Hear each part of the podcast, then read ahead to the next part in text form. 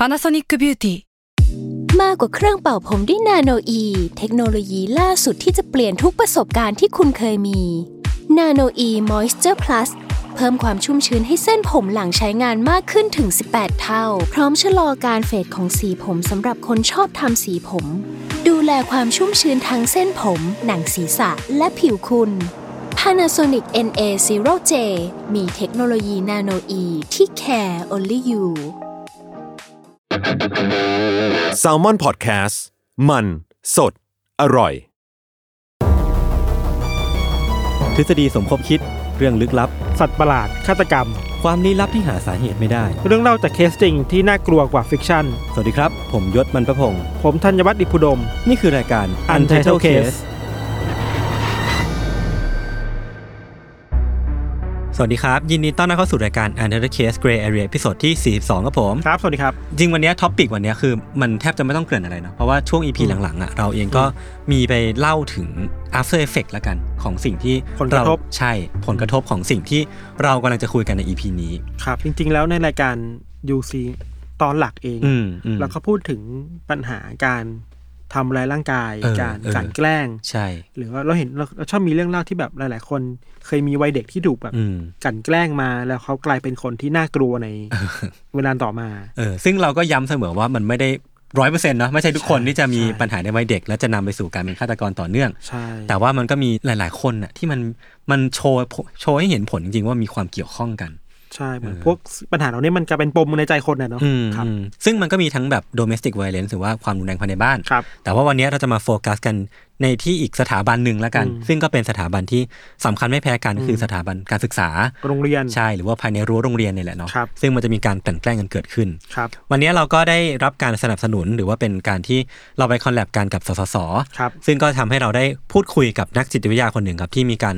ไปลงพื้นที่เนาะไปทำการวิจัยทำการศึกษาแล้วก็ออกมาเป็นคู่มือที่ชื่อว่าคู่มือปฏิบัติสำหรับการดำเนินการป้องกัน และจัดการการรังแกกันในโรงเรียนอืมก็ชื่อยาวเหมือนกันเมื่อกี้ชื่อจริงคือเตรียมจังกันแล้วพี่พี่ทันโยนให้ผมพูดเรียบร้อยแล้วครับเดี๋ยวรบกวนแขกรับเชิญแนะนำตัวได้เลยครับค่ะ สวัสดีค่ะ ชื่อออยนะคะ วันนิสาสุขทองก็อ่า เป็นนักจิตวิทยาคลินิกอยู่ที่สถาบันสุขภาพจิตเด็กและวัยรุ่นราชนครินทร์นะคะ ครับผมขอเรียกว่าคุณออยเลยแล้วกัน ได้ ได้เลยค่ะ ชิวๆครับ จริงๆถ้าถ้าไม่เรียกคุณออยจะเรียกว่าอะไร คุณวันนิสาอย่างเงี้ยเหรอ มันก็จะดูแบบจริงจังดูไงดูแข็งขึงขังไปไหมอ่าโอเค งั้นเดี๋ยวผมขอเริ่มคำถามแรกก่อนเลยคือ อยากก่อนที่จะไปเจาะกันเรื่องคู่มืออะคุณออย อยากรู้ว่าแบบบริบทในการกลั่นแกล้งอะคำถามแรกที่ที่ตัวผมเองแล้วก็หลาย ๆ คนน่าจะสงสัยเนาะคำว่าบูลลี่เนี่ย หรือว่าประเด็นที่เราจะคุยกำลังจะคุยกันวันเนี้ยบูลลี่ หรือว่าการรังแกกันเนี่ยคำนิยามของมันมันคืออะไรบ้างอะครับค่ะก็บูลลี่นะคะ หรือว่าที่ภาษาไทยก็จะเรียกว่าการกลั่นแกล้งรังแกกันเนาะครับมันก็คือเป็นการ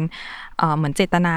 นะคะทำให้คนอื่นเนี่ยอือฮึเขารู้สึกเจ็บปวดเนาะอืมเจ็บปวดในที่นี้มันไม่ใช่แค่เฉพาะร่างกาย แต่ว่าครับมันเจ็บปวดทางจิตใจด้วยอืมนะคะอืมซึ่งคนที่โดนแกล้งเนี่ยก็จะรู้สึก กลัวนะคะอืมวิตกกังวลเนาะรู้สึกไม่ปลอดภัย โดยครับเฉพาะในกลุ่มเด็กๆวัยรุ่นอืมเองนะคะครับเมื่อใครก็ตามที่ไปโรงเรียนแล้วถูกแกล้งนะคะ ส่วนใหญ่ก็จะรู้สึกไม่อยากไปโรงเรียนอืมนะคะ รู้สึกว่าเพราะว่าเขารู้สึกว่าไปโรงเรียนแล้วมันไม่ปลอดภัยสำหรับครับเขา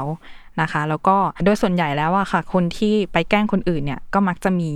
อำนาจอะไรบางอย่างอืมที่เหนือกว่านะคะอำนาจในที่นี้อาจจะเป็นอำนาจทางสังคมนะคะ อาจจะได้รับ ความไว้วางใจอะไรบางอย่างจากที่โรงเรียนอืมของครูอืมหรือว่าของกลุ่มเพื่อนอะไรอย่างเงี้ยนะคะ แล้วก็อาจจะมีการใช้อำนาจนะคะ แต่ว่าต้องบอกก่อนว่าเป็นแค่บางรายเนาะเราไม่ได้ครับตีตราเด็กทุกคนนะคะ แล้วก็เด็กที่อ่าโดนแกล้งอะไรอย่างเงี้ยนะคะ ก็จะเป็นเด็กที่อาจจะมีอ่าลักษณะอะไรบางอย่างที่เตะตาหรือว่าครับอ่าอ่อนแอหรือมีความบกพร่องอะไรบางอย่างอืมค่ะอืมอืมทำทำไมเราต้องมานิยามกันให้ชัดเจนด้วยครับคุณออยว่าบูลลี่คืออะไร อะไรคือไม่ใช่บูลลี่อะไรอย่างเงี้ย ก็จริงๆ เรื่องของการนิยามมันเป็นเรื่องสำคัญมากเลย เพราะว่าหลาย ๆ คนนะคะ จากประสบการณ์การทำงานที่ผ่านมาทั้งกับตัว อาของทางคุณครูเองครับหรือว่าเด็กๆเองนะคะ หลาย ๆ คนอาจจะยังเข้าใจไม่ตรงกันนะคะ ว่าเออจริง ๆ แล้วบูลลี่มันคืออะไร หรือว่าอ่าเด็กบางคนเนี่ยอาจจะมองว่าเอ้ยสิ่งที่เขาทำไปอะค่ะ มันเป็นแค่การล้อเล่นครับเออเขาอยากสร้างแบบมิตรภาพกับเพื่อนอะไรอย่างเงี้ยอยากแค่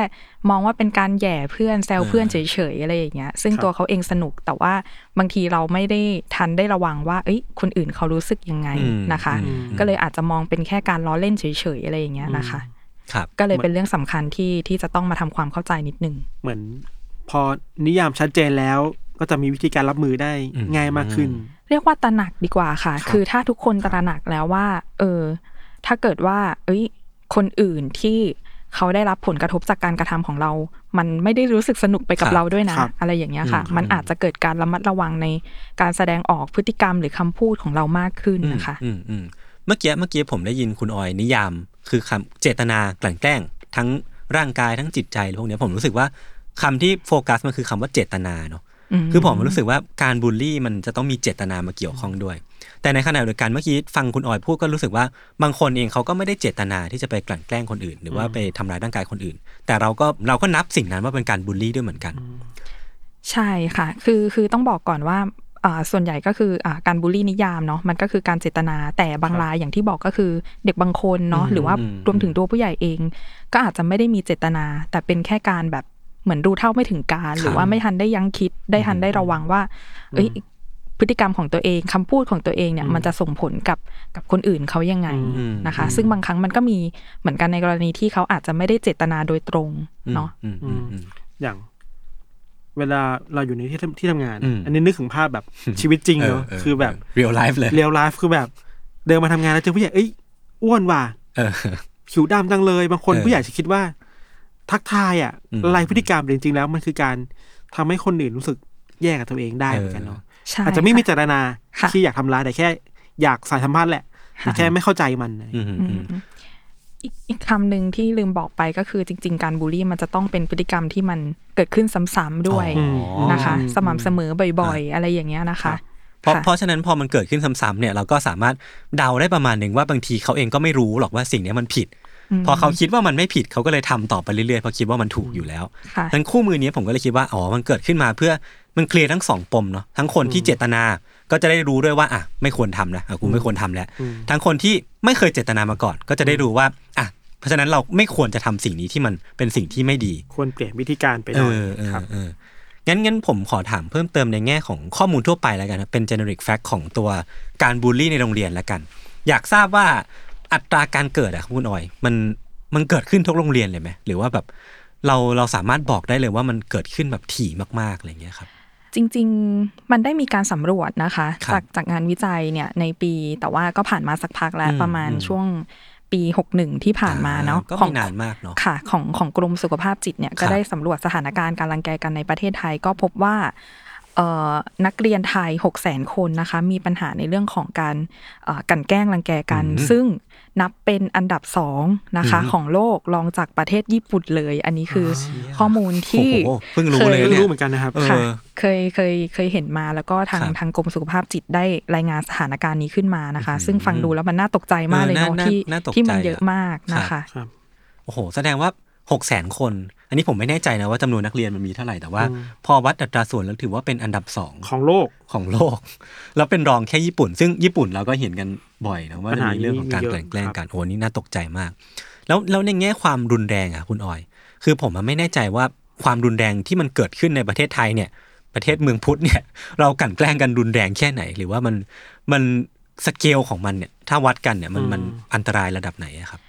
เอ่อมันมีตั้งแต่สเกลน้อยเนาะสเกลต่ำไม่รู้จะใช้คำคำว่ายังไงดีเหมือนไม่กัรุนนแรงแต่ว่ามากค่ะอ่ามัมันมันมีตั้งแต่แบบไม่ระดับที่ไม่รุนแรงมาก จนครับไปถึงรุนแรงมากจนอืมเอ่อเกิดปัญหาภาวะสุขภาพจิตอืมโรคทางจิตเวชแล้วก็นำไปสู่พฤติกรรมการทำร้ายตัวเอง หรือว่าฆ่าตัวตายก็มีเหมือนกันครับนะคะอืมก็มีหลายมีหลายระดับเลยอ่าฮะอ่าฮะแล้วอย่างประเทศอื่นๆนะครับ ถ้าสมมติว่าเด็กเขาโดนบูลลี่อะในเราเรียกว่าเหยื่อได้ไหมครับ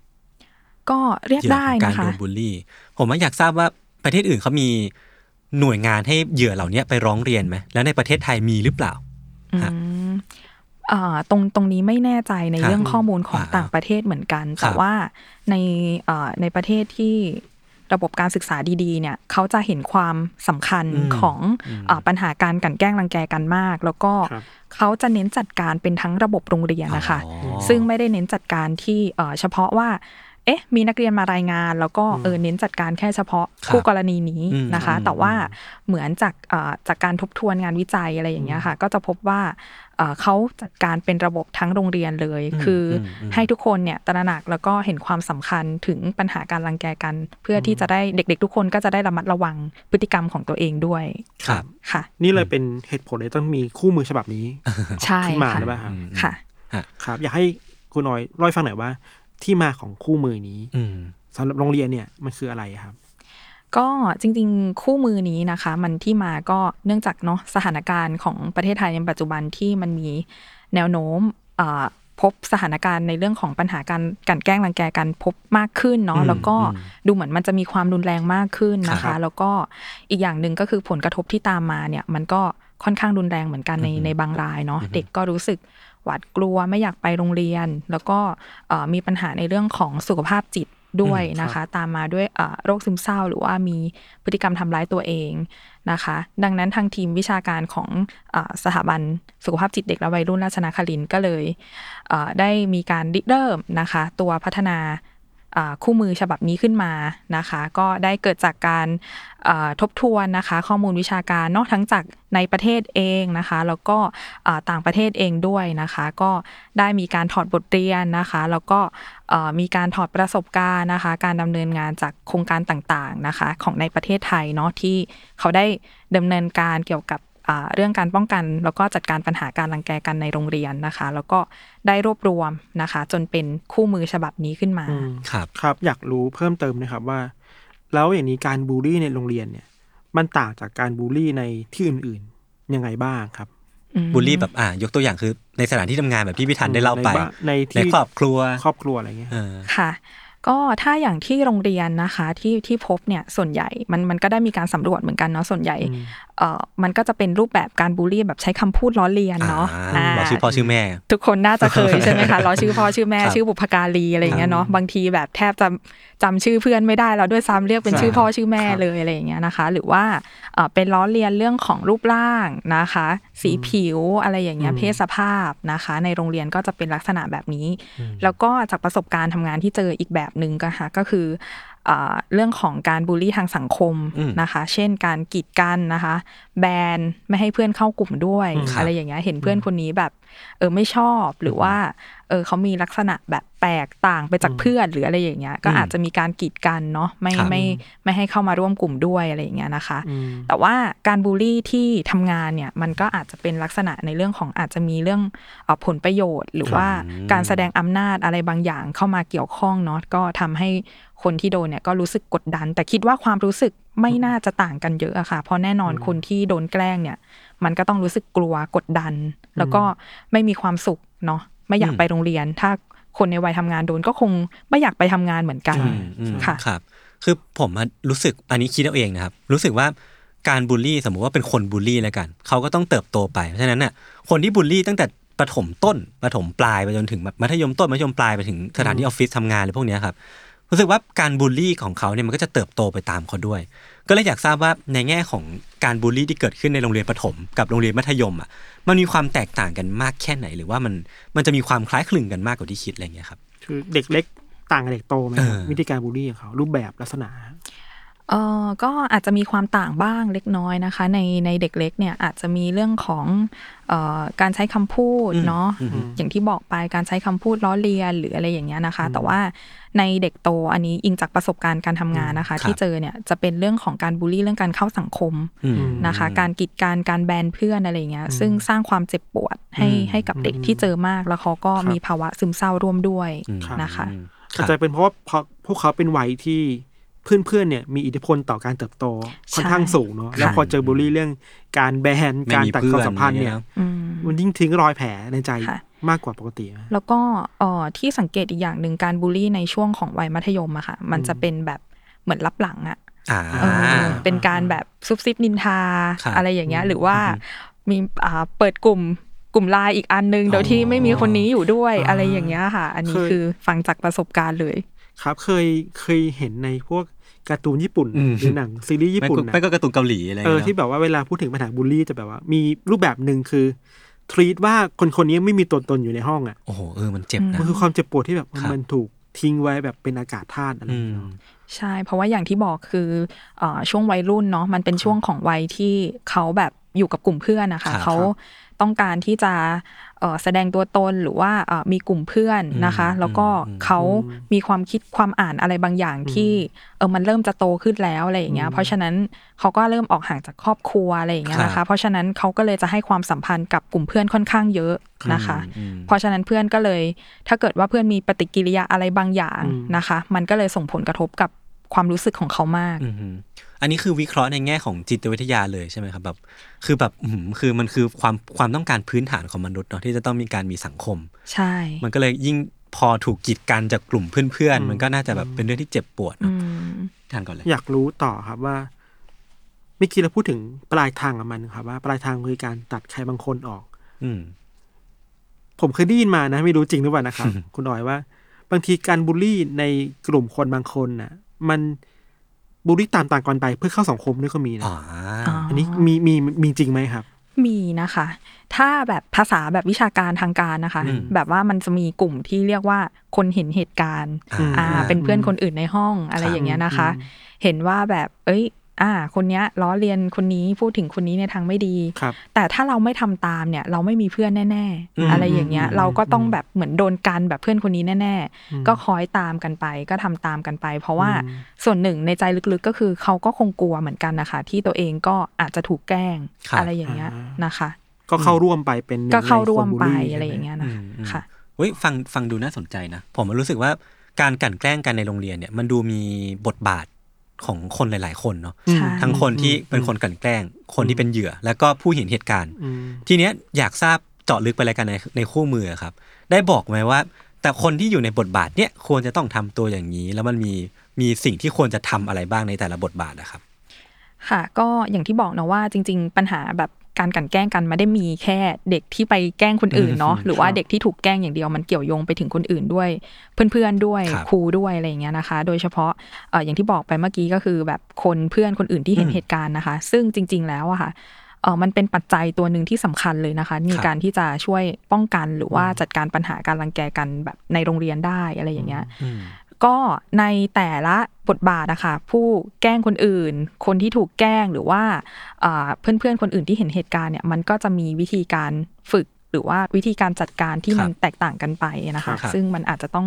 ลงรายละเอียดกันหน่อย ถ้าเกิดว่าครับอย่างในตัวของเออเด็กที่ไปกลั่นแกล้งคนอื่นอะไรครับอย่างเงี้ย ซึ่งเขาก็อาจจะมีปัญหาเนาะในเรื่องของการจัดการอารมณ์นะคะ หรือว่าอย่างที่บอกก็คือตอนต้นก็คือเอ่อเขาอาจจะมองว่ามันเป็นแค่การล้อเล่นอืมเนาะอืมเป็นเรื่องของทัศนคติด้วยอืมอะไรอย่างเงี้ยอืมแล้วก็อืมเอ่อเด็กบางคนก็อาจจะเติบโตมาในสภาพแวดล้อมการเลี้ยงดูของครอบครัวที่ใช้ความรุนแรงอยู่แล้วอะค่ะครับเขาก็อาจจะเรียนรู้เนาะแล้วก็เรียนแบบหรือว่ามองว่า เอ้ยการใช้การรุนแรงอะค่ะอืมมันเป็นเรื่องแบบธรรมดาอะไรอย่างเงี้ย ก็อาจจะเอามาติดใช้กับเพื่อนที่โรงเรียนบ้างก็มีหรือว่าครับเด็กบางคนนี่ก็คือเอ่อ เก็บกดเนาะอยู่ในสภาพแวดล้อมการเลี้ยงดูที่อาจจะเข้มงวดอะไรอย่างเงี้ยก็ก็อาจจะมาระบายหรือว่าแสดงออกกับเพื่อนที่โรงเรียนนะคะดูแล้วสาเหตุอยู่มีเยอะแยะมากเลยนะครับใช่ค่ะ ถ้าถ้าเจาะจริง ๆ มันจะมีแบบสาเหตุของเด็กแต่ละกลุ่มว่าที่มาที่ไปทำไมถึงเกิดพฤติกรรมนี้ขึ้นมาค่ะอืมอืมเราสามารถแยกมันได้ไหมนะครับ ว่าสาเหตุมันมาทั้งจากตัวเขาเอง เช่นจิตใจส่วนตัวกับสังคมรอบข้าง อะไรมันมี น้ำหนักน้ำหนักมากกว่ากันในโรงเรียนนะครับ อืม อันนี้อาจจะต้องถ้าถ้าเชิงลึกหน่อยอาจจะต้องมานั่งคุยทีละเคสเนาะครับเพราะว่าครับเด็กแต่ละคนเคส by เคสไปใช่อาจจะไม่เหมือนกันครับนะคะเพราะว่าแต่ละคนมันก็อาจจะมาจากเอ่อเด็กบางคนมีปัญหาในเรื่องของสุขภาพจิต เช่นเป็นเด็กสมาธิสั้นทุนอะไรอย่างเงี้ยเดิมออยู่ยู่แล้แล้ววเป็นทุนครับเดิม แล้วก็เด็กบางคนอาจจะมีเอ่อปัญหาทางเรื่องครอบครัวหนักหน่อยอืมอะไรอย่างเงี้ยนะครัคะบก็อาจจะต้องมานั่งคุยหรือว่านั่งค้นหาอืมเป็นรายเคสไปพอพอพูดเป็นเคสอย่างนี้ครับ เลยอยากคุยต่อว่า ตอนที่คุณออยทำข้อมูลนี้ครับ ไปเก็บรวบรวมข้อมูลมา เจอข้อมูลอะไรที่น่าสนใจบ้างไหมครับเอ่อจริง ๆ เราที่เราลงไปทำกิจกรรมนะคะ ที่ที่ทดลองใช้ตัวคู่มือเนี่ย เราไม่ได้ลงทำเป็นเป็นเคส by เคสเนาะแต่ว่าเราลงทำเป็นเป็นภาพรวมเป็นทั้งระบบทั้งโรงเรียนอะไรอย่างเงี้ครัยบเพราะฉะนั้นเราอาจจะไม่ได้เจาะนะคะ ในครับในแบบว่า เอ๊ะ เด็กแต่ละคนมีมีปัญหาอะไรอืมอะไรอย่างเงี้ยแต่ว่า ถ้าจากประสบการณ์การทำงานของตัวเองมาอะไรอย่างเงี้ยก็ก็พอบอกได้อยู่อืมค่ะ ครับ แล้วในเชิงระบบโรงเรียนนะครับ มันมีค่ะปัญหาอะไรครับในเชิงระบบโรงเรียนใช่ไหมคะอย่างอย่างแรกก็คืออย่างที่บอกก็คือเรื่องทัศนคติเนาะที่อาจจะไม่เข้าใจหรือว่าเข้าใจไม่ตรงกันในเรื่องครับของการนิยามความหมายเนาะว่าการแกล้งกันคืออะไร อย่างที่บอกก็คือย้อนกลับไปที่บอกว่า เออ ทัศนคติว่า เอ๊ะ มองว่าอันนี้อะ เป็นแค่การล้อเล่นกันเฉยครับๆไม่เข้าใจว่าเออหรือว่าเด็กบางคนนะคะ ที่อาจจะขาดทักษะในเรื่องของความเข้าใจอืมความรู้สึกของคนอื่น อะไรอย่างเงี้ยก็มีเหมือนกันก็ทำให้เขาแบบไปกลันแกล้งเพื่อนก็มีเหมือนกันครับนะคะ ก็จะเป็นตรงมุมนี้ แล้วก็ในโรงเรียนก็อาจจะไม่ได้มีนโยบายหรือว่าอืมเอ่ออะไรบางอย่างที่เป็นมาตรการสำคัญเนาะในเรื่องของการป้องกันปัญหาการรังแกกันในโรงเรียนชัดเจนเอ่อทางทางโรงเรียนอาจจะไม่ได้เน้นย้ำ ถึงเอ่อปัญหาตรงนี้นะคะ ก็อาจจะทำให้เอ่อเด็กๆ หรือว่าคุณครูหลาย ๆ คนไม่ได้เข้าใจ แล้วก็ตระหนักถึงปัญหาตรงนี้เท่าที่ควรครับแล้วถามถามเพิ่มละกันนะครับว่า คือตอนทีมที่ทำคู่มือเล่มเนี้ยครับ ได้ทำการแบบคุยกับเด็ก ๆ ได้ทำการแบบวิเคราะห์ภาพรวมเนาะผมก็เลยอยากทราบว่าแล้วสุดท้ายแล้วเนี่ยในในการแก้ปัญหาการบูลลี่ในโรงเรียนนะครับ บทบาทไหนสำคัญที่สุดจะเป็นตัวเหยื่อเอง ที่อาจจะต้อง อันนี้ผมพูดไปก่อนนะแบบอาจจะต้องลุกขึ้นมาเพื่อตัวเองบ้าง หรือว่าคนที่เป็นคนแกล้งอาจจะต้องเลิกแกล้งบ้างหรือว่าจริงๆแล้วเนี่ย ครูครูใช่บทบาทที่สำคัญที่สุดที่มันเป็นบทบาทที่ซ่อนไว้อยู่อะแบบอาจจะช่วยเรื่องนี้ได้มากกว่าที่คิดอะคือคุณครูหรือเปล่า หรือว่าเป็นสถาบันการศึกษาหรือเปล่า คุณทางทางทีมคุณออยมองว่ายังไงบ้างครับ บทบาทไหนสำคัญสุด ก็จริงๆ ทุกบทบาทสำคัญหมดเลยนะคะ ทั้งเอ่อตัวผู้บริหารโรงเรียนเอง ทั้งคุณครูหรือว่าเอ่อตัวบุคลากรคนอื่นๆในโรงเรียนนะคะ รวมถึงเด็กนักเรียนทุกคนเนี่ยมีบทบาทสำคัญอืมเท่า ๆกันหมดเลยในการครับที่จะช่วยแบบ ป้องกันปัญหาการรังแกกันในโรงเรียนนะคะอืมซึ่งจริงๆที่เอ่อก่อนที่จะมาเป็นคู่มือเนี้ยค่ะ มันก็ได้อย่างที่บอกคือได้มีการเอ่อทบทวนข้อมูลวิชาการทั้งจากในและต่างประเทศ ก็พบว่าวิธีการแก้ปัญหาที่ดีที่สุดในระบบโรงเรียนนะคะ มันก็คือการจัดการทั้งระบบโรงเรียนอ่าครับเลยครับต้องเริ่มตั้งแต่แบบ ผู้บริหารเนาะที่อาจจะต้องตั้งเป็นนโยบายอืมนะคะอืมชัดเจนเป็นลายลักษณ์อักษรเลยว่าโอเค เราจะตั้งเป็นโรงเรียนที่ปลอดการรังแกนะคะ แล้วก็มีการสื่อสารย้ำเตือน ให้คุณครูให้เด็ก ๆ ทุกคนในโรงเรียนเนี่ยเออปฏิบัติไปในแนวทางเดียวกันเป็นระยะนะคะ มีกิจกรรมรณรงค์นะคะ ในโรงเรียนเองนะคะ อาจจะผลักดันให้เด็ก ๆเขาเองเนี่ยแหละค่ะเป็นตัวแบบเหมือนเป็นแกนนำสนับสนุนอืมหรือว่าเออแบบสต็อปบูลลี่หรืออะไรอย่างเงี้ยไม่ให้เกิดการรังแกกันในโรงเรียนนะคะ ครับ แล้วอยากถามในแง่ของความลึกอะครับ คือสมมุติว่าเราพูดถึงเด็กที่โดนกลั่นแกล้งอะพี่ทันผมจะนึกถึงแบบเด็กที่เขาไม่ค่อยเชื่อโลกใบนี้อีกต่อไปแล้ว คือแบบสถาบันการศึกษาครูใหญ่การเข้ามาช่วยเหลือของผู้มีอำนาจเลยพวกเนี้ยเขาจะรู้สึกว่าปิดกั้นหรือเปล่า ฉะนั้นคุณออยก็เลยมองว่าคนที่จะช่วยเหลือเนี่ยอาจจะต้องเป็นตัวเพื่อนกันเอง เพราะว่าเพื่อนเนี่ยจะมีเอมพัตตีมีความเข้าอกเข้าใจมากกว่า หรือเปล่าหรือว่าในในแง่ของการทำเคสจริงมันมันมีสิ่งนี้เกิดขึ้นไหมครับ ว่าแบบอะเราพยายามช่วยแล้วในแง่ระบบ แต่ว่าเด็กเหล่านี้ก็ยังคง suffer อยู่ยังแบบอมทุกข์อยู่อะครับอืมมีเหมือนกันค่ะอย่างเด็กที่ที่คุยเองอะไรอย่างเงี้ยค่ะจากจากเคสประสบการณ์ของตัวเองเนี่ยก็จะมีเด็กที่ ไม่กล้าบอกใครเลยอืมนะคะ บางคนไม่บอกเพื่อนก็มี แล้วก็เก็บไว้คนเดียวอะไรอย่างเงี้ยครับซึ่งจริง ๆ ไม่ใช่ว่าเขาไม่เคยบอกนะคะอืมเขาเคยบอกแล้ว แต่ว่ามันไม่ได้รับการช่วยเหลือ หรือว่าเขารู้สึกว่า เออ พอเขาเล่าไปก็ไม่มีใครเข้าใจเขา แล้วก็ไม่ได้แบบลงมาช่วยเหลือจริง ๆ จังๆอะไรเงี้ย เพราะงั้นเขาก็เลยคิดว่าเก็บไว้คนเดียวดีกว่าอืมอืมค่ะอืก็มีเหมือนกันอะไรเงี้ครัยบแต่ส่วนใหญ่นะคะที่ที่ เอ่อเด็กก็จะใช้การบอกเพื่อนมากกว่าบอกครูอืมหรือว่าบอกพ่อแม่อืมค่ะอืมก็จะปรึกษาเพื่อนมากกว่าครับมีมีสัญญาณของความช่วยเหลือแบบไหนบ้างครับ ที่คนในโรงเรียนสามารถสังเกตได้ว่าเด็กคนนี้เขากำลังขอความช่วยเหลืออยู่อืมบางคนอาจจะจับสัญญาณไม่ถูกอะครับอืมถ้าให้สังเกตนะคะ ถ้าสังเกตก็คือเอ่อถ้าเพื่อนเนาะวันหนึ่งเนี่ยเริ่มแยกตัวแล้วอืม เริ่มซึมลงนะคะ เริ่มรู้สึกเออสังเกตว่าเพื่อนดูเศร้าๆ ซึมๆ แล้วก็เริ่มขาดเรียนบ่อยอืมนะคะ หรือว่าถ้าเออเป็นเรื่องของการใช้ชีวิตประจำวันบางอย่าง อาจจะกินข้าวน้อยลงอะไรอย่างเงี้ยหรือว่ามีปัญหาในเรื่องของการเรียน เช่น อาจจะสมาธิในการเรียนไม่ค่อยดีเท่าไหร่ ไม่ดีเหมือนเดิม ขาดเอ่อการส่งงานอะไรอย่างเงี้ยก็ก็ให้สงสัยได้ว่าเพื่อนอาจจะมีปัญหาอะไรบางอย่างที่เขาไม่สบายใจก็ได้ ซึ่งตรงเนี้ยมันอาจเป็นจุดที่อาจจะลองเข้าไปคุยกับเพื่อนดูอะค่ะ เพราะบางทีเอ่อเวลาคนเราไม่สบายใจอะค่ะ บางทีเขาก็ไม่รู้จะบอกกับอืมคนอื่นยังไง จะสื่อครับสาร ให้คนอื่นรับรู้ยังไง มันมันเริ่มต้นไม่ถูกก็มีเหมือนกันอะไรอย่างเงี้ยค่ะอืมอืมอืมจริงที่ถ้าถ้าถ้าเป็นแบบนี้ครับ ครูเองก็ต้องหัดสังเกตได้ใช่ มากขึ้นเนาะใช่เลยค่ะ ก็ครูเองก็อาจจะต้องเหมือนมีทักษะอะไรบางอย่างที่อาจจะต้องเหมือนเอ่อสังเกตเด็กได้สังเกตเด็กครับเป็นเนาะว่าเอ้ยเด็กเริ่มมีพฤติกรรม หรือว่าเริ่มมีอารมณ์ที่มันแตกต่างไปจากเดิมแล้วนะคะ ถ้าคุณครูสังเกตตรงนี้ได้ทันได้เร็วเนี่ย มันก็จะช่วยได้เยอะเลยครับ ในในแง่ของจิตวิทยาของคนเป็นเหยื่อครับเขาเขาต้องการสมมติว่าเขาโดนบูลลี่หนักมากเลยทั้งทางแบบทั้งร่างกายทั้งทางจิตใจเนี่ย สิ่งที่เขาต้องการจริงๆอะมันมันคืออะไรครับแบบเขาต้องการให้คนช่วยเหลือ ต้องการให้คนรับฟังหรือว่า มันเป็นความรู้สึกแบบไหนครับที่มันเกิดขึ้น อย่างแรกนะคะ คิดว่า เด็กๆทุกคนนะคะ พอเวลาไม่ใช่แค่ปัญหาบูลลี่เนาะแต่พอเวลาเจอปัญหาอื่นๆ แน่นอน พอเราไม่สบายใจ แค่คนรับฟังอะค่ะอืมแค่คนเอ่อเข้าใจความรู้สึกของเขาไม่รีบตัดสินว่า เอ้ย สิ่งที่เขาทำมันเขาคิดไปเอง แบบเอ้ยเพื่อนมาล้อเล่นหรือเปล่าอะไรอย่างเงี้ยนะคะ แต่ว่าทำความเข้าใจความรู้สึกของเขาจริง ๆ รับฟังในสิ่งที่เขาเล่าจริง ๆ คิดว่าเบื้องต้นเด็กทุกคนนะคะ น่าจะต้องการประมาณนี้ อันที่สองก็คือช่วยแก้ปัญหาช่วยหาครับวิธีว่า เออแล้วเขาจะรับมือยังไง เพราะว่าเด็กบางคนเนี่ย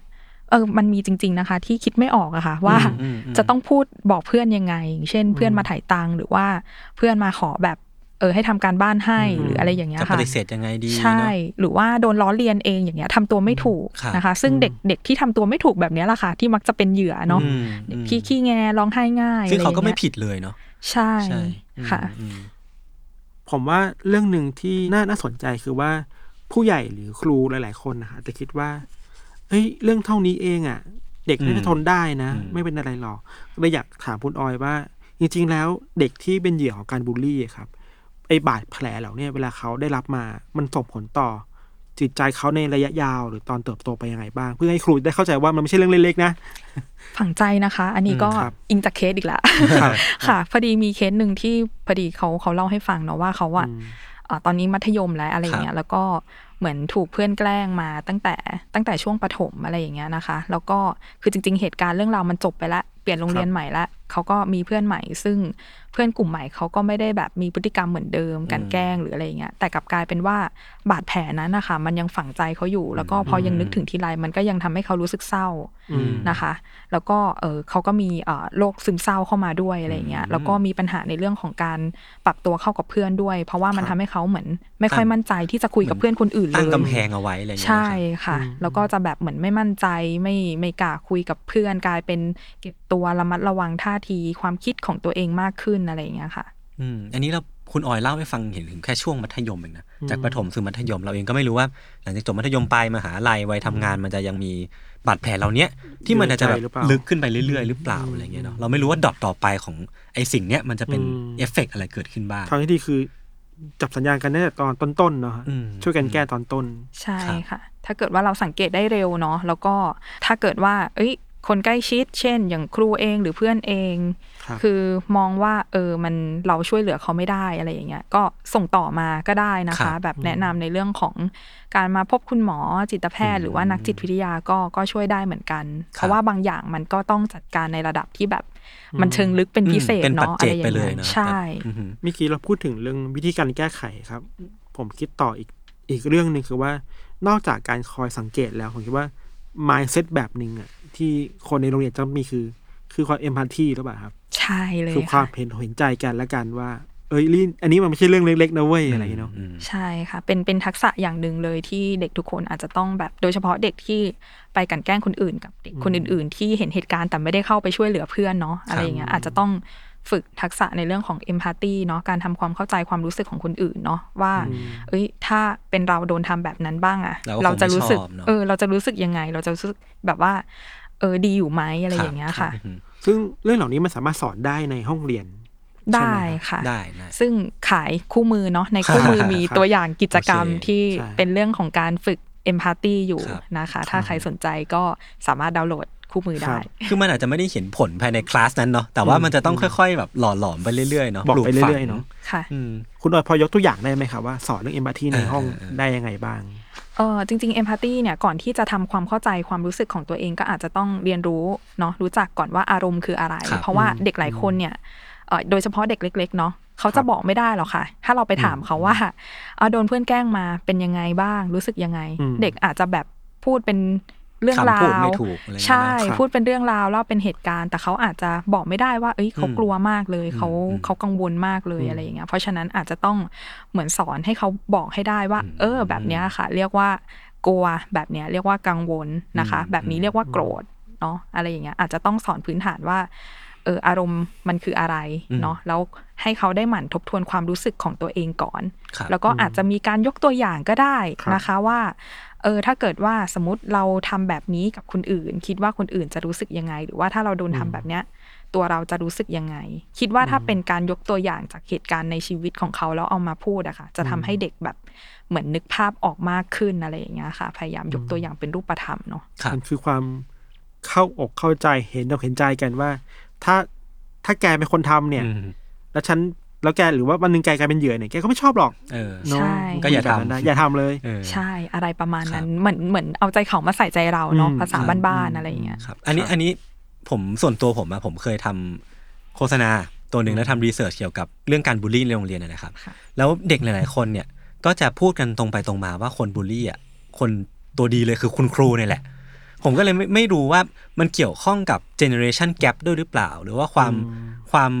ไม่ได้ update firmware ของคุณครูว่าสิ่งเนี้ยมันคือการบูลลี่นะ มันคือแบบวัฒนธรรมที่เปลี่ยนผ่านหรือเปล่าอะไรเงี้ยครับ คือมันผมก็รู้สึกว่าปัญหาเนี้ยมันมันมีอยู่จริง ๆ แล้ว แล้ววิธีแก้ของมันนะครับคืออะไร เราจะต้องไปบอกคุณครูเหล่าเนี้ยที่บางทีเขาก็เป็นคนแก่แล้วหรือว่าเขาจะไม่ได้คุ้นเคยกับเรื่องนี้ไปแล้วเออใช่ผมว่ามันเป็นปัญหาที่แก้ยากเหมือนกัน เลยอยากทราบว่าในคู่มือเนี่ยมันพูดถึงปัญหาเหล่านี้ยังไงบ้างอะครับในคู่มือนะคะ มันก็จะมีหนึ่งก็คืออย่างที่บอกคือต้องเริ่ม เริ่มศึกษาตั้งแต่คำว่าคำนิยามเลยเนาะอืมว่าอืมนิยามการรังแกกันคืออะไร กับในตัวคู่มือเนี่ยจะมีอีกอันหนึ่งก็คือเป็นตัวอย่างกิจกรรมนะคะ ในเรื่องของการปรับทัศนคติอ่านนะคะ ในเรื่องของการรังแกกันครับนะคะ เพื่อที่จะให้เหมือนเอ่อเวลาคุณครูนะคะ เราจะเน้นจุดประสงค์ก็คือเหมือนเวลาที่คุณครูเนี่ยเจอเอ่อสถานการณ์การรังแกกันในโรงเรียนเนี่ยไม่ควรรีบตัดสินอืมเนาะอ่าครับควรจะรับฟังเรื่องราวก่อนว่ามันเกิดอะไรขึ้นเนาะอย่างเช่นมีเด็กคนนึงมาฟ้องว่า เออเนี่ยเขาโดนแกล้งมาอย่างงู้นอย่างนี้มาอะไรอย่างเงี้ยบางบางคนก็อาจจะเห็นใจก็มีเนาะแล้วก็รีบลงโทษอีครักบฝ่ายหนึ่งด้วยวิธีรุนแรง โดยที่เราไม่ทันได้ฟังเลยว่า อีกฝ่ายหนึ่งเขาเกิดอะไรขึ้นอ่าเพราะอะไรเขาถึงต้องทำซึ่งเด็กบางคนนะคะเอ่ออาจจะเคยเป็นเหยื่อมาก่อนแล้วก็ได้ แล้ววันหนึ่งทนไม่ไหวแล้วไปแกล้งเพื่อนกลับก็มีอืมเพราะฉะนั้นมันสำคัญที่ว่าอาจจะต้องรับฟังเรื่องราวทั้งหมดก่อน โดยโดยเฉพาะเอ่อรับฟังในเรื่องของความรู้สึกทั้งผู้ที่กระทำแล้วก็ผู้ที่ถูกกระทำด้วยครับ ค่ะคือทุกเหตุการณ์มันมีอดีตนะใช่คือเราเราไม่รู้ว่า เออผมผมพอคุณออยพูดมาก็เห็นภาพนะบางทีเราก็ส่วนตัวผมเองผมก็เคยมีเพื่อนที่แบบอืมไม่เคยทำร้ายคนอื่นมาก่อน จนมาถึงวันหนึ่งมันโดนแกล้งมามากๆจนทนไม่ไหวอะไรเงี้ยเนาะซึ่งคุณครูก็ตัดสินโทษไป อย่างที่แบบไม่ได้ไม่ได้ฟังความอย่างครบถ้วนหรือบางที เหมือนบางทีด้อยค่าความความเครียดความอืมความรู้สึกเจ็บปวดของเด็ก ๆ ด้วยครับอืม เมื่อกี้เราเราคุยกันเรื่องบูลลี่เนี่ยบางทีเราจำลองสถานการณ์เนี่ยมันอาจจะเป็นแค่คนคนหนึ่งที่บูลลี่อีกคนหนึ่งแล้วสถานการณ์มันจะดูแบบว่าเกิดขึ้นในวงแคบเนาะแต่ว่าจริงๆคืออย่างประสบการณ์ส่วนตัวผมเอง หรือว่าสิ่งที่เห็นจากคนรอบตัวเองเนี่ยการบูลลี่บางทีมันไม่ใช่แค่หนึ่งต่อหนึ่งแต่ว่ามันแบบหลายคนต่อหนึ่งเรียกได้ว่าเป็นแก๊งเลยก็ว่าได้อืมคือพอมันเป็นแก๊งเนี่ยมันมีความน่ากลัวเกิดขึ้นนะคุณออย แล้วคนเราจะรับมือกับสิ่งนี้ยังไง ทั้งในแง่ของเหยื่อเอง ทั้งคุณครูเองจะรับการ บูลลี่เป็นแก๊งยังไงได้บ้างอะครับ ก็ถ้าเจอในกรณีอาจจะแบบแยกคุยก่อนก็ได้นะคะ แยกคุยอะแก๊งนี้ที่ เอ้ย มีปัญหาไปบูลลี่เพื่อนเกิดอะไรขึ้น ไหนเล่าให้ฟังหน่อยอะไรอย่างเงี้ยเนาะอย่างที่บอกก็คือรับฟังเรื่องราวทั้งสองฝ่ายนะคะ อย่าเพิ่งเอาจับมาคุยด้วยกัน แยกกันคุยก่อนอืมนะคะ ระหว่างอ่าแก๊งที่ไปบูลลี่เพื่อนกับอ่าคนที่ถูกแกล้งนะคะ ว่ามันเกิดอะไรขึ้นรับฟังความคิดความรู้สึกของเขาแล้วก็เอ่ออีกอย่างหนึ่งก็คืออาจจะไม่ได้ ลงลึกหรือว่าเอ่อเน้นจัดการแค่เฉพาะสองกลุ่มนี้ แต่ว่าครับอาจจะจัดการทั้งทั้งห้องเรียนก็ได้อืมนะคะ หรือว่าระดับจัดการเป็นระดับชั้นก็ได้ครับเพื่อไม่ให้เด็กเขารู้สึกว่าเฮ้ยเขามีปัญหาเหรอเขาถึงต้องมาแบบร่วมกิจกรรมนี้แค่แค่ตัวเขาแค่กลุ่มเขาครับเองอะไรอย่างเงี้ยนะคะ แล้วก็เน้นจัดการเป็นเป็นทั้งระดับชั้นเป็นกิจกรรมเอ่อเสริมในเรื่องของเอมพัตตีหรือว่าฝึกในเรื่องของทักษะ ทางสังคม การสร้างความสัมพันธภาพที่ดีกับเพื่อนหรืออะไรอย่างเงี้ยนะคะ แล้วก็ถ้ามันมีประเด็นอะไรที่ที่พูดคุยแยกก็ก็เอามาพูดคุยแยกก็ได้ครับค่ะครับ เมื่อมันเป็นเรื่องของการบูลลี่ครับ เราชอบคิดว่า คนที่ได้รับผลกระทบทางจิตใจจะมีแค่เหยื่อ อือฮึแต่จริงๆแล้วอะในทางจิตวิทยาครับ ผู้กระทำเองเนี่ยเขามีเอฟเฟกต์ที่เขาได้รับกลับมาจากการบูลลี่ของตัวเขาเองไหมครับ เออ อันนี้ก็น่าสนใจ ก็อาจจะมีแนวโน้มที่พอเด็กคนที่ไปแกล้งเพื่อนเนาะเขาก็อาจจะมีความความรู้สึกผิดได้ในภายหลังเหมือนกันอืมเนาะอย่างเช่นเอ่อแกล้งเพื่อนไปแล้วเพื่อนเออเขาอาจจะบาดเจ็บรุนแรงหรือว่ามีการทำร้ายตัวเองเอ่อการทำร้ายตัวเองอะไรอย่างเงี้ยนะคะ ก็เอ่อแน่นอนเนาะใคร ๆเขาก็คงรู้สึกแบบอาจจะรู้สึกกลับมาดูถึงการกระทำของของตัวเองนิดนึงว่าครับเออมันรุนแรงไปหรือเปล่า อาจจะรู้สึกผิดห รืออะไรอย่างเงี้ย แต่ถ้าเกิดว่าไม่ได้มีใครคอยย้ำเตือน คอยเตือนผู้ปกครองหรือครูคอยบอกเขาอะไรอย่างเงี้ยเขาก็อาจจะจัดการไม่ได้หรือว่าเพื่อนๆคนอื่นๆ เองก็อาจจะลุมประนามเนาะอืมเข้าใจผิดว่าเอ่อในในเกินควรอะไรอย่างเงี้ยแล้วก็ไปประนามว่า เอ้ย เพื่อนทำรุนแรงไปกลายเป็นว่า คนเนี้ยกลับกลายเป็นว่าเป็นเหยื่อของการถูกรังแกกันแทนอืมนะคะ ก็ก็อาจจะมีแนวโน้มเกิดขึ้นได้เหมือนกันอ๋องี้แสดงว่าคือเราเราพูดถึงการบูลลี่เนี่ย มันมีทั้งผลกระทบที่เกิดขึ้นกับเหยื่อ แล้วก็สามารถเกิดขึ้นในอนาคตที่มันจะย้อนกลับมาที่ตัวผู้กระทำเองเพราะฉะนั้นค่ะมันไม่ควรเกิดขึ้นมันทำร้ายทุกคนเนาะเออมันเป็นใช่ไซเคิลที่ไม่น่าเกิดขึ้นเลยเนาะครับ เมื่อกี้เราคุยกันเรื่องที่ว่าปัจจัยส่วนตัวในแง่ของปัจปัจเจกทั้งในแง่ของจิตวิทยาทุนเดิมอยู่แล้วที่เขาจะมีความแบบอาจจะเป็นอาการสมาธิสั้นหรือว่าอะไรครับพวกเนี้ยนะครับ แต่ว่าสิ่งหนึ่งที่เรายังเรายังไม่ได้ไปลงลึกกันเนี่ย มันคือเรื่องของปัจจัยทางสังคมอะไรบ้างที่ หล่อหลอมให้เด็กคนหนึ่งเนี่ยกลายเป็นคนที่ชอบบูลลี่คนอื่น หรือว่าอะไรพวกเนี้ยครับอืมก็อาจจะการเห็นจากเพื่อนก็ได้นะคะ เพื่อนคนอื่นๆ อะไรอย่างเงี้ยเกิดจากการเรียนแบบก็ได้เหมือนกัน อย่างที่บอกก็คือเอ่อบางทีเขาไม่ได้เป็นคนไปแกล้งคนอื่นครับเนาะแต่เห็นจากเพื่อนในห้องนะคะ เพื่อนในโรงเรียนอะไรอย่างเงี้ยที่ ไปกลันแกล้งคนอื่นนะคะ แล้วก็เอ้ย ดูเหมือนได้รับความนิยมอะไรบางอย่าง ถึงจะเป็นความนิยมในทางที่ไม่ดีเท่าไหร่มันไม่ดีเท่าไหร่หรือว่าเออมันเป็นที่สนใจของกลุ่มเพื่อนหรือกลุ่มครู แล้วก็อาจจะทำแล้วดูเหมือนเป็นที่เกรงกลัวของคนอื่นครับๆเนาะอะไรอย่างเงี้ยได้มีอำนาจอะไรบางอย่างเขาก็อาจจะเรียนรู้ตรงนี้อะค่ะ แล้วก็กลายเป็นผู้ไปกระทำคนอื่นบ้าง ก็มีเหมือนกันโซเชียลมีเดียนี่มีผลไหมครับก็ก็อาจจะมีผลนะคะ อืมอาจจะเห็นจากพฤติกรรมเรียนแบบหรือว่ามองว่าเอ้ยใคร ๆ ก็ทำกันมันเป็นเรื่องปกติอืมอืมอย่างเช่นเอ้ยเราจะไปคอมเมนต์ใครก็ได้ ใช่ไหมคะอ่ามีคอมเมนต์ก่อนหน้าอืมที่มันแบบเป็นเชิงลบอยู่แล้ว เราก็ไปเอาบ้างไปใช่ซ้ำไปซ้ำใช่ไหมค่ะอืมอืมมันแล้วก็อาจจะเกิดการเรียนแบบบ้าง ในเรื่องในเรื่องของครอบครัวเนี่ยก็น่าจะมีผลเยอะใช่ไหมในครอบครัวก็มีผลค่ะ ก็คืออาจจะเป็นเรื่องของการเอ่อสภาพแวดล้อมหรือการเลี้ยงดูเนาะครับพ่อแม่ที่ อ่าอาจจะใช้ความรุนแรงอยู่แล้วนะครัคะบในครอบครัวใช้ความรุนแรงในการแก้ปัญหาอะไรอย่างเงี้ยหรือว่าใช้คำพูดที่มันแบบบั่นทอนความรู้สึกคนในครอบครัวอยู่แล้ว ซึ่งเขาก็อาจจะมองว่ามันเป็นเรื่องปกติครับเออ ก็คนในครอบครัวเขาแบบก็พูดกันได้ เขาก็อาจจะติดหรือว่าเรียนรู้มาจากตรงเนี้ยค่ะ แล้วก็เอามาใช้กับคนอื่นๆ กับเพื่อนที่โรงเรียนครับนะคะครับสงสัยเพิ่มเติมนิดหน่อยว่าอย่างช่วงหลังๆมาเนี่ยครับ มีโควิดเนาะอืมมีการต้องกักตัวอยู่บ้านบ่อยอ่าๆ บางครอบครัวต้องเผชิญกับปัญหาเรื่องเศรษฐกิจปากท้องนี้ความเครียดความเครียดเหล่านี้มันส่งผลทำให้คนกลายเป็นคนไปบูลลี่คนอื่นด้วยไหมฮะอืมหรือว่าพูดสรุปยาก ก็ยากเหมือนกันอาจจะต้องอืมดูเป็นเป็นเคส by เคส เพราะครับว่าแต่ละคนก็มีแน่นอนพอสถานการณ์มันมันเป็นแบบนี้เนาะทุกคนครับก็คงมีความเครียดในลักษณะที่แตกต่างกัน แต่แต่ละคนเขาก็มีวิธีการจัดการความเครียดในรูปแบบที่แตกต่างกันอืมอืมอืมนะคะ ถ้าใครที่อาจจะมีพื้นฐานจัดการอารมณ์ตัวเองได้ไม่ค่อยดีอยู่แล้ว อะไรอย่างเงี้ย เวลาโกรธแล้วแสดงอารมณ์รุนแรงไม่พอใจก็ระเบิดออกมาเลย หรือไปลงที่คนอื่นเลยก็อาจจะมีแนวโน้มที่ เอออาจจะใช้ความรุนแรงในการแก้ปัญหา หรือว่าจัดการความเครียดของเขาได้ก็มีเหมือนกันครับค่ะ อันนี้ผมนั่งดูอยู่ในหน้าหนึ่งมีกิจกรรมอะครับ น่าสนใจดีคือ เหมือนครูสามารถออกแบบให้เด็กแต่ละคนได้มีประสบการณ์การเป็นผู้ถูกรังแกอืมเพื่อจะได้เข้าใจความรู้สึกว่าเอ้ยถ้าแกโดนอะอืมแกรู้สึกยังไงบ้างอะอืมอืมถ้าถ้าคิดแบบสมัยก่อนจะบอกว่าเอ้ยอาจจะไม่จำเป็นเนาะแต่เดี๋ยวนี้มันจำเป็นมากๆเลยนะคุณออยเนาะใช่ค่ะอืม การสวมบทบาทเนาะสมบทบาทเนาะทำให้เข้าใจสถานะการเป็นเหยื่อมากขึ้นอะไรเงี้ย อืมครับ โอเคครับ แต่ผมอันนี้ผมถามแบบสงสัยส่วนตัวเลยคือคืออยากรู้ว่าตอนทำคู่มือเนี่ยคุณออยได้คุยกับเด็กจริง ๆ เลยใช่ไหมแล้วแบบคุยเยอะมากน้อยแค่ไหนอะครับ ก็จริง ๆ ก็มี part หนึ่งนะคะ เพราะว่าตัวตัวเอ่อคู่มือเนี่ยมันจะเน้นจุดประสงค์ของกลุ่มผู้ใช้ก็คือเป็นเป็นครูเป็นผู้บริหารโรงเรียนซะมากกว่า แต่ว่าก็มี part หนึ่งที่เอ่อของตัวเองได้ลงไปทำกิจกรรมกับเด็กเนาะก็เน้นในเรื่องของการเอ่อกิจกรรมปรับทัศนคติของเด็กในเรื่องของการทำความเข้าใจปัญหาการรังแกกันเนาะก็อย่างที่บอกเลยค่ะ เด็กหลาย ๆ คนก็มองแตกต่างกันอืมบางคนมองว่าก็คือตัวอย่างกิจกรรมเนี่ยก็คือจะ เอ่อเหมือนอ่านสถานการณ์ให้เด็กฟังเนาะแล้วให้เด็กลองทายอ๋อนะคะว่า เอ๊ะ ไหนเด็ก ๆ ลองบอกสิว่าเออสถานการณ์เนี้ยเป็นบูลลี่หรือว่ามันเป็นแค่การล้อเล่นโหยากอะแล้วเป็นสถานการณ์สั้น ๆนะคะครับแล้วก็เด็กบางคนก็จะยกมือมีความคิดเห็นต่างกัน บางคนก็มองว่าโอเค อันนี้เป็นแค่การ อ่าล้อเล่นเนาะแต่บางคนก็มองว่าเออมันเป็นบูลลี่ ก็เห็นแล้วอะค่ะ เห็นได้ชัดเจนเลยว่า แต่ละคนมีมุมมองความคิดเห็นที่แตกต่างกันครับเนาะอืมอืมค่ะ ในเรื่องของของการทำความเข้าใจปัญหาการรังแกกันครับ คุยกันมาจนถึงตอนนี้รู้สึกว่าจริงๆแล้วปัจจัยด้านจิตวิทยาเนี่ยมันสำคัญมาก ในการออกแบบกระบวนการต่างๆ ให้โรงเรียนอะไรอย่างเงี้ยครับก็เลยอยากรู้ว่า แล้วจริง ๆ แล้วบทบาทของนักจิตวิทยาในปัญหาการบูลลี่โรงเรียนนะครับ มันมีมันควรจะมีมากน้อย หรือควรมีแบบไหนบ้างครับคือจริง ๆ นักจิตวิทยาเนี่ยก็เดี๋ยวนี้มันจะมีเออเป็นนักจิตวิทยาที่อยู่ที่โรงเรียนเนาะครับเรียกว่านักจิตวิทยาโรงเรียนกับอ๋อนักจิตวิทยามีสิ่งนี้ด้วยเหรอเนี่ยใช่ กับนักจิตวิทยาอย่างอย่างของออยเองที่ครับทำงานที่โรงพยาบาลเลยอ่าครับนะคะ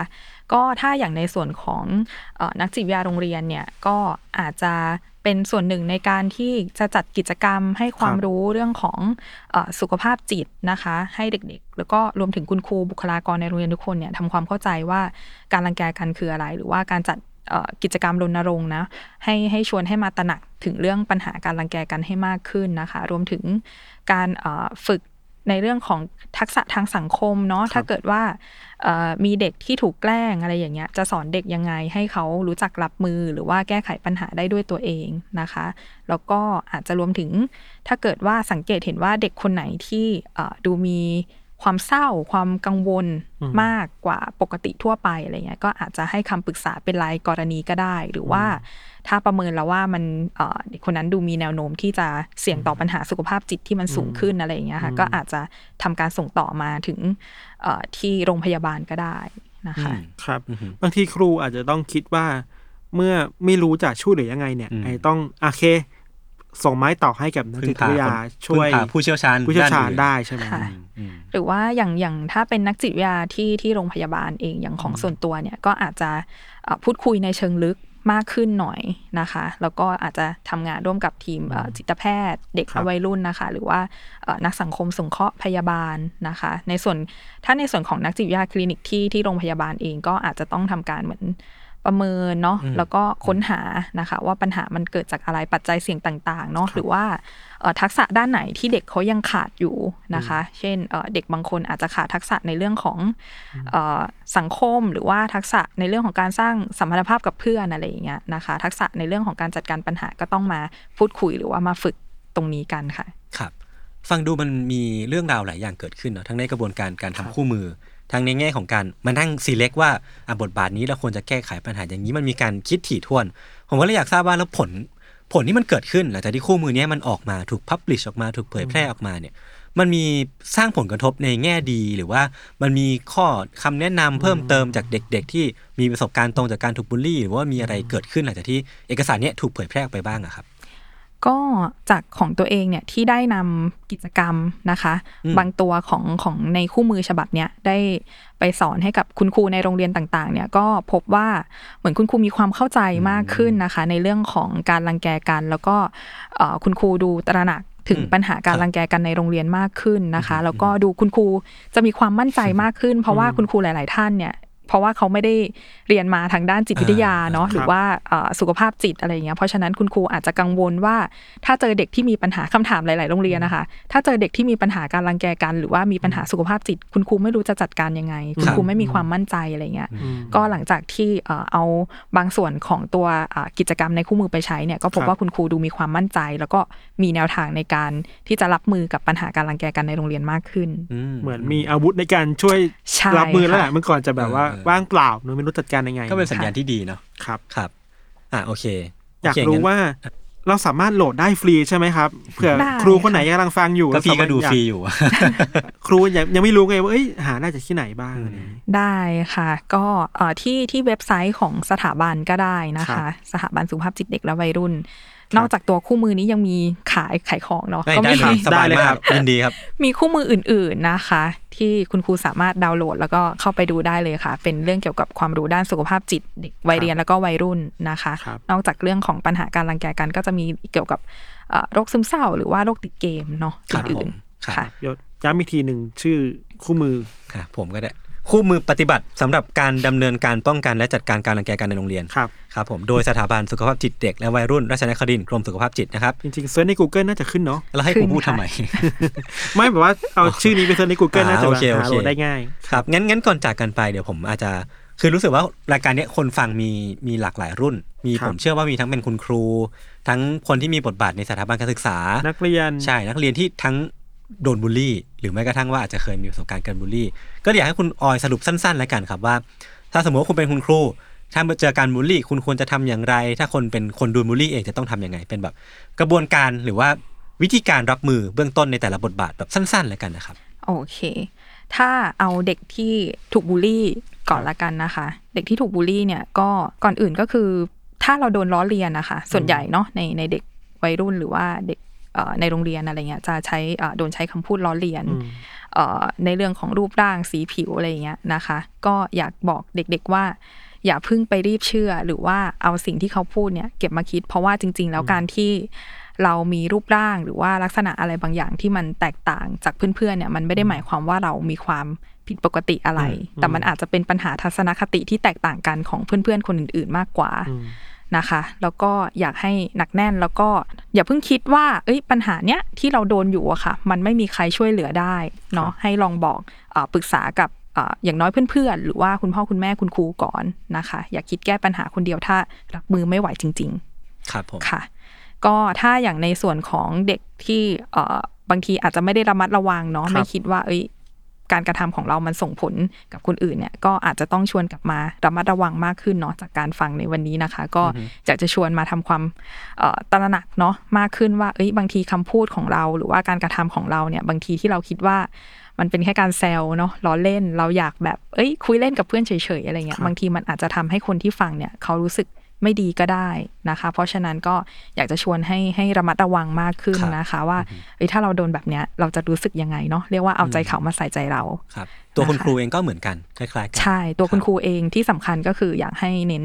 รับฟังเนาะอย่าเพิ่งรีบตัดสินว่าใครผิดใครถูก เพราะว่ามันจะมีผลในเรื่องของการเข้าไปช่วยเหลือหรือว่าจัดการปัญหาค่ะ โอเคงั้นก็วันนี้ก็ประมาณนี้ครับ ครบถ้วน ก็ถ้าสมมติว่าใคร ยังแบบจับใจความได้ไม่ครบถ้วนก็สามารถไปตามอ่านกันที่คู่มือได้อย่างที่ลิงก์ที่เราแปะไว้ใน comment ของโพสต์นี้แล้วกันนะครับขอบคุณคุณออยมากนะครับลืมขอบคุณเลยเดี๋ยวถ้ามีโอกาสเดี๋ยวก็เชิญเชิญมาใหม่ได้นะมาคุยกันเรื่องอยากอยากคุยเรื่องเคสจริงมากขึ้นเพราะว่าผมรู้สึกว่าบางทีเราเราคุยกันเรื่องภาพรวมเนี่ย เราอาจจะมองเห็นภาพกว้างๆแต่ว่าเราอาจจะมองไม่ได้ลึกไปในรายละเอียดละกัน episode นี้ก็เป็นส่วนหนึ่งของแคมเปญ Heart Work เรียนรู้ดูแลใจสำหรับเด็กและวัยรุ่นตอนต้นนะครับ ซึ่งก็เป็นโครงการที่ สำนักงานกองทุนสนับสนุนการสร้างเสริมสุขภาพหรือว่าสสสนี่แหละ ร่วมมือกับสตูดิโอ d ด a l o g นะครับ แล้วก็ครับรวบรวมความรู้คลุกเคล้าประสบการณ์จากหลากหลาย ผู้เชี่ยวชาญที่จะร่วมกันเยียวยาหัวใจที่เปราะบาง ผ่านรายการพอดแคสต์ทั้งหมด 5 ตอนนะครับ ทั้งสถานีของ s ซ m มอนเองแล้วก็ The Matter ด้วย ซึ่งก็จะมาพูดคุยในแง่มุมต่างครับ ก็จะมีรายการเช่น Why It Matters Now ครับพูดถึงเรื่องหน้าที่ของครูในการดูแลสุขภาพจิตใจของเด็กๆในโรงเรียนครับ แล้วก็มีรายการของเราๆ อืม Untitled Case Gay Area ก็พูดถึงเรื่องการบูลลี่ครับครับ I am Sai Thank You ของพี่ทรายเนี่ย ก็จะพูดถึงการแบ่งปันประสบการณ์ ผู้เผชิญปัญหาสุขภาพจิตในวัยเด็กอืมครับ Art t o w a r d ในรายการนี้ผมติดตาม อืมอันนี้คือ FC เลย FC เลย พูดถึง การบำบัดศิลปะอ่ากับนักศิลปะบำบัดอืมอ่า แล้วก็รายการสุดท้ายครับ The Looking Mom ครับก็พูดถึงเรื่องการดูแลสุขภาพจิตใจของเด็กภายในครอบครัวครับอืมอืมก็สามารถติดตามรายการทั้งหมดนี้ได้ในตลอดเดือนพฤษภาคมนี้ครับ ครับผม โอเค งั้นวันนี้ก็ขอบคุณคุณออนมากนะครับ แล้วก็พวกผมสามคนก็ลาไปก่อน ติดตามรายการของเราทั้งสองคนได้ทุกช่องทางของ s ม m ม n Podcast เช่นเคย วันนี้พวกผมสามคนลาไปก่อน สวัสดีครับครับสวัสดีค่ะ